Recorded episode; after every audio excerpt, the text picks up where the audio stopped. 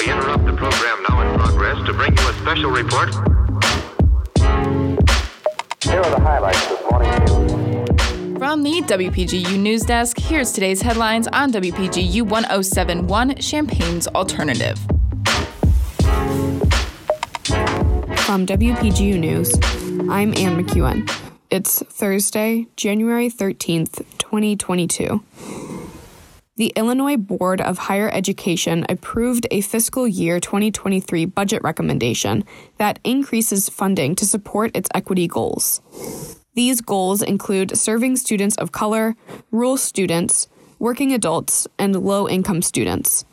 The budget proposal is $2.1 billion and reflects a 7% increase for general funds. The budget includes a $50 million increase to the Monetary Award Program, which is a program that provides access to higher education for low income students. The IBHE is recommending a $58.4 million increase to public universities and a $13 million increase to community colleges, advising that these funds be distributed based on equity. The budget also plans to allocate $2.3 million to the Minority Teachers of Illinois Scholarship to encourage more students of color to go into teaching. The Illinois Department of Corrections has paused intakes from county jails in order to protect both staff and inmates from the recent coronavirus outbreaks. Space normally used for new admissions is being utilized for quarantine of individuals who are testing positive or have been exposed. Facilities affected by the intake include Graham, Logan, Menard, and Northern Reception and Classification Centers. This policy is part of the IDOC's aggressive measures against the pandemic, as all workers and inmates are masked and routinely tested. 75% of the incarcerated population are vaccinated, as many on site opportunities to receive the booster have been given.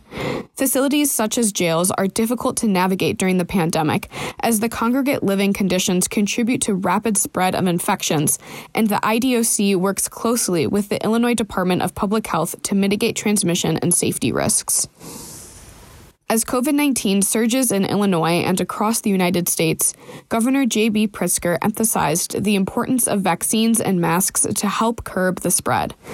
In a press conference yesterday, Pritzker said he deployed nearly 2,500 healthcare workers across the state to help overwhelmed hospitals, many of which are nearing capacity.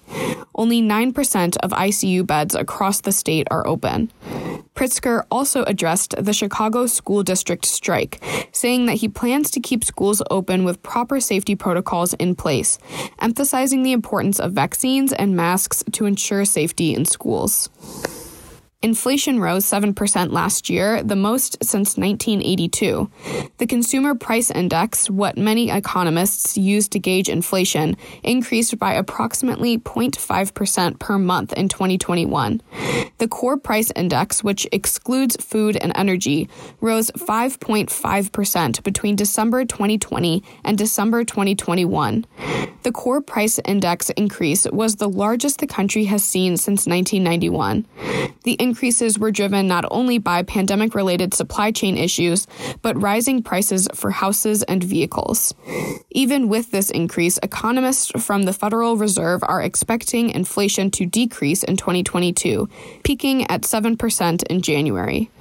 Many expect the federal bank to raise interest rates in the coming months to combat increasing prices. Contributing reporting for this newscast was provided by Mac Dudley, Josie Alameda, Madison Holcomb, and Emily Crawford. Our regional editor is Josie Alameda, and our political editor is Jane Knight. Our deputy news director is Emily Crawford, and our news director is Justin Malone. For WPGU News, I'm Anne McEwen.